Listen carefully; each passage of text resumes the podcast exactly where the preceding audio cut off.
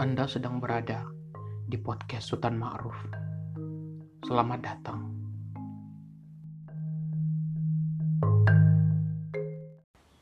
Rona bahagia di wajah nelayan Pulau Buton oleh Yusran Darmawan. 2 tahun silam, lelaki bernama Laudi, 35 tahun itu hanyalah seorang sawi. Nelayan kecil yang sesekali menjadi buruh di sebuah kapal penangkap ikan di pesisir Pulau Buton, Sulawesi Tenggara.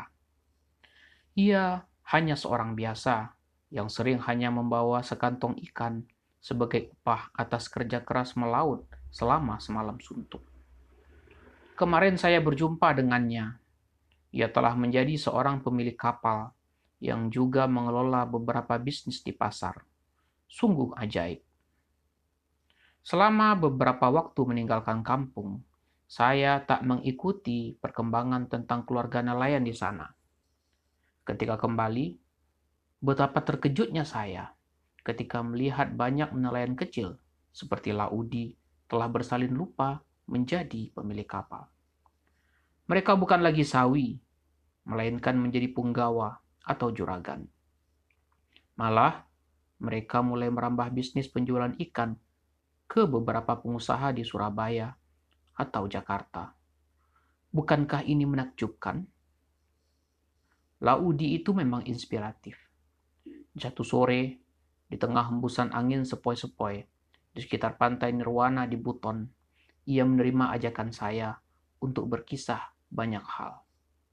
Di tengah hembusan asap dari rokok kretek yang dijemarinya, ia berbagi informasi. Ia mengatakan bahwa siapapun bisa seperti dirinya sepanjang ada semangat dan keinginan untuk berubah.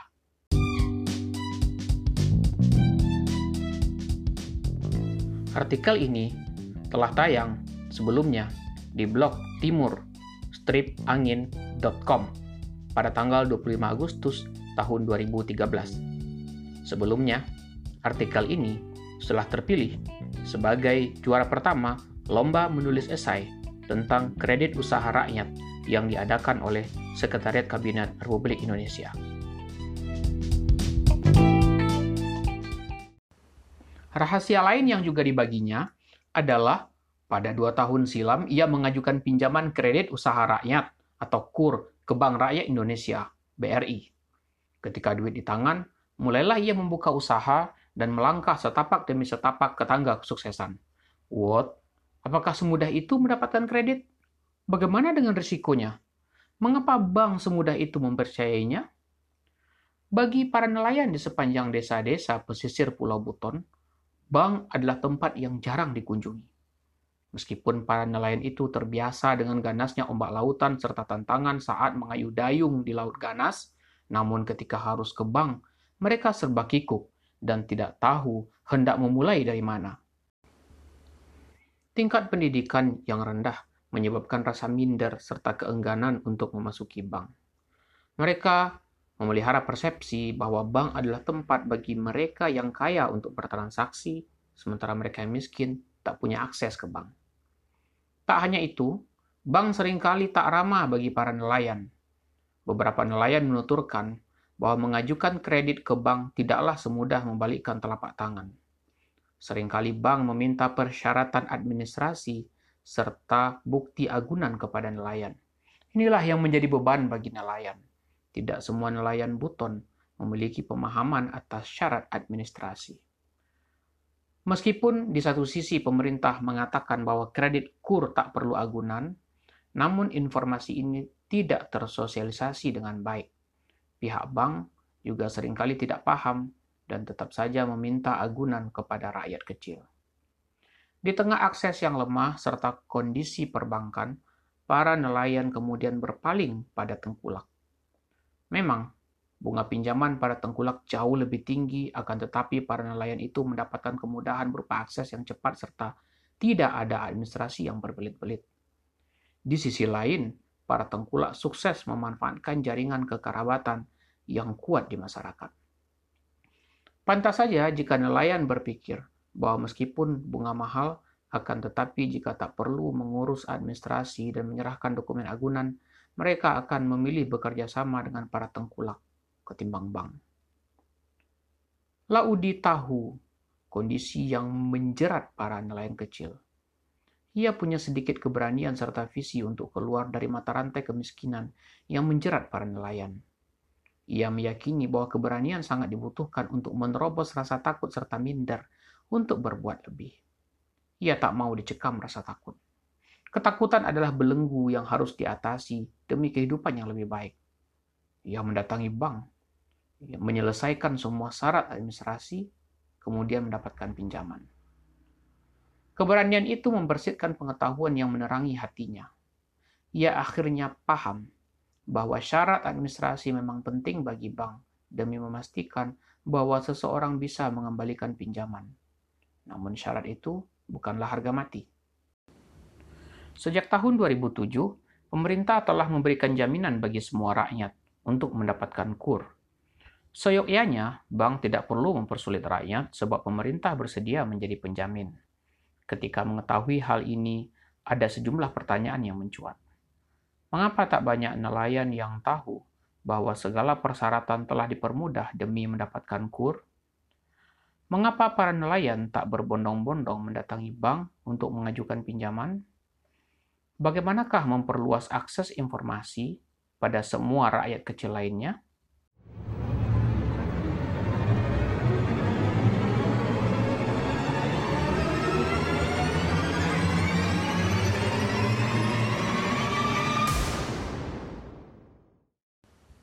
Mengurai persoalan. Laudi adalah satu kisah sukses tentang mereka yang berhasil memanfaatkan dana kredit di KUR. Ia adalah contoh kasus dari sedikit orang yang akhirnya sukses berwirausaha. Ia adalah anomali dari sebahagian besar nelayan Pulau Buton yang merasa tak perlu mengajukan pinjaman ke bank. Mengapa anomali? Sebab banyak di antara mereka yang merasa nyaman dengan keadaannya sebagai penangkap ikan di malam hari dan di siang hari menjajakan ikan tersebut. Mereka tidak tertarik untuk mencoba sektor usaha lain demi untuk meningkatkan pendapatan. Sejauh ini, mayoritas nelayan hanya fokus pada aspek produksi, yakni penangkapan ikan saja. Sejatinya, tak mengapa jika mereka memilih hidup hanya sebagai nelayan biasa yang hidup pas-pasan. Namun masalah akan mencuat ketika banyak di antara mereka yang kemudian memiliki kebutuhan seperti menyekolahkan anak keluar daerah, biaya kesehatan, hingga keinginan untuk menunaikan ibadah haji. Di tengah demikian banyak kebutuhan, banyak yang kemudian mengambil jalan pintas untuk meminjam dana pada sejumlah tengkulak atau rentenir. Ada aspek yang jauh lebih penting dan seakan lenyap di benak para nelayan, yakni aspek kewirausahaan serta keberanian untuk mencoba peluang baru. Ketimbang terjerat oleh tengkulak atau rentenir, akan sangat berguna jika mereka mengajukan pinjaman kredit ke bank, yang kemudian digunakan sebagai modal untuk usaha tertentu. Namun memperkenalkan spirit kewirausahaan jelas tidaklah semudah membalikkan telapak tangan. Para nelayan mesti diperkenalkan wawasan baru tentang kehidupan yang tidak hanya berkutat di area yang sama. Mereka mesti diperkenalkan dengan cara-cara baru untuk meningkatkan pendapatan. Mereka mesti beradaptasi dengan kultur baru yang tidak hanya berkutat dengan aspek produksi. Nah, ini menjadi tantangan yang harus dipecahkan. Sebab meskipun pemerintah mengucurkan dana 20 hingga 30 triliun, namun jika tidak diiringi dengan kesiapan, dalam artian penguatan kapasitas, rakyat kecil, maka usaha itu akan menjadi sia-sia. Yang pasti, pembenahan atas semua persoalan ini mutlak harus menjadi prioritas bersama. Fakta menunjukkan bahwa usaha kecil menengah, sebagaimana yang telah dikerjakan Laudi, berjumlah sekitar 55,8 juta di seluruh tanah air, yang merupakan 98,79% dari total usaha yang ada di Indonesia. Penting pula dicatat bahwa usaha mikro berhasil menyerap tenaga kerja hingga lebih 100 juta atau setara dengan 90,12% dari semua usaha di tanah air. Dengan demikian, pembenahan atas masalah ini akan menyentuh hajat hidup jutaan orang yang merupakan lapis terbesar dari piramida sistem sosial kita hari ini.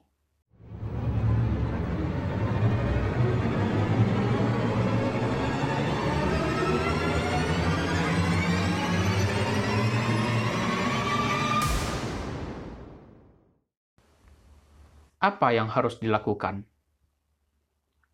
Selain semangat kewirausahaan yang lemah, masalah lain yang mencuat adalah minimnya akses kredit perbankan serta ketidakmampuan nelayan kecil atau pemilik UKM untuk menyediakan agunan. Semua permasalahan di atas berkutat pada aspek kultural yang bermuara pada lemahnya kapasitas atau sumber daya manusia. Penyelesaian masalah ini bisa ditempuh dengan cara kultural, yakni memosisikan semua nelayan sebagai subjek utama yang melakukan segala upaya demi memberdayakan sektor UKM. Mereka mesti dilihat sebagai individu bebas yang mesti didengarkan permasalahannya. Kemudian sama-sama diajak untuk merumuskan langkah-langkah penyelesaian. Mereka mesti diajak berdialog, didengarkan semua aspirasinya, kemudian diajak untuk sama-sama menyelesaikan masalah yang menderanya. Awalnya pasti tak mudah, namun seringkali akan lahir langkah-langkah ajaib yang sering tak terduga namun efektif dalam menyelesaikan berbagai hal.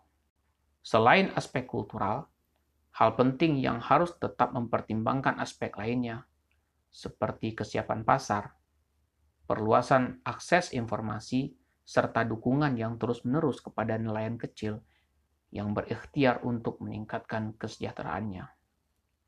Belajar pada pengalaman Laudi, ada 3 kebijakan yang bisa ditempuh demi memberdayakan masyarakat nelayan, yakni 1. Pengembangan kewirausahaan, 2. Perluasan pasar produk, serta 3. Peningkatan akses atas kredit di bank. Nah, aspek yang ketiga inilah yang menjadi tantangan, sebab kebijakan ini sering berhadapan dengan ketidaksiapan masyarakat untuk menyerap hal-hal baru. Bagaimanakah memperluas akses atas kredit? Di tepi pantai itu, saya berbincang dengan Laudi. Selama setahun lebih, ia mencoba membantu sejumlah nelayan untuk mendapatkan kredit. Ketika membahas tentang akses, ia tiba-tiba melontarkan satu gagasan yang brilian di mata saya. Ia menyarankan agar semua bank memiliki agen di desa-desa yang memiliki pemahaman yang baik tentang jaringan sosial masyarakat desa. Agen-agen itu lalu membuka akses kredit tanpa mempersulit administrasi, dan di saat bersamaan akan menghubungi jaringan sosial atau jaringan kekerabatan masyarakat desa untuk membantu menyiapkan sejumlah prasyarat administrasi. Para nelayan bisa dibuatkan kelompok, kemudian masing-masing kelompok menjaminkan keanggotaannya. Kelompok ini pula yang bisa menjamin agar anggotanya bisa membayar angsuran, katanya seusai menghembuskan asap kretek. Saya tercenung mendengar penjelasan Laudi. Saya teringat lelaki bernama Muhammad Yunus di Bangladesh sana. Ia mengenali jaringan-jaringan yang bekerja di masyarakat, kemudian menggerakkannya untuk mengatasi kemiskinan. Ia bisa membangun bank untuk rakyat, yang memperluas akses kredit pada warga biasa, melakukan jemput bola, lalu memastikan agar semua orang bisa maksimal menggunakan dananya. Memang, solusi itu boleh jadi hanya efektif di satu negeri seperti Bangladesh. Akan tetapi nelayan Laudi mengemukakan satu solusi yang mengingatkan saya pada upaya Muhammad Yunus untuk mengatasi kemiskinan.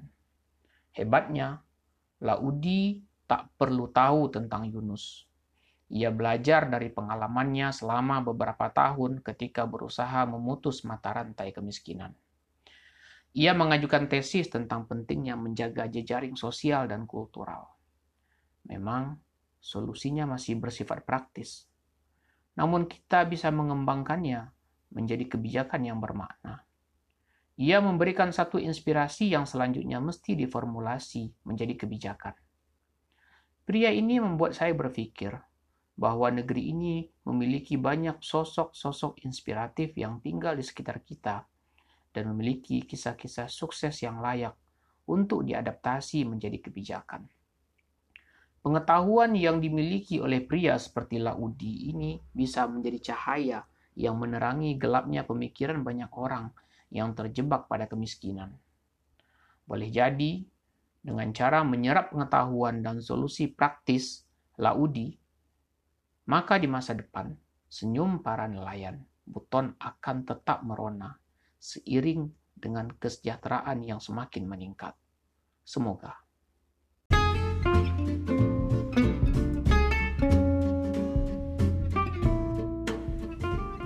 Kunjungi blog timur-angin.com untuk mendapatkan artikel-artikel menarik lainnya.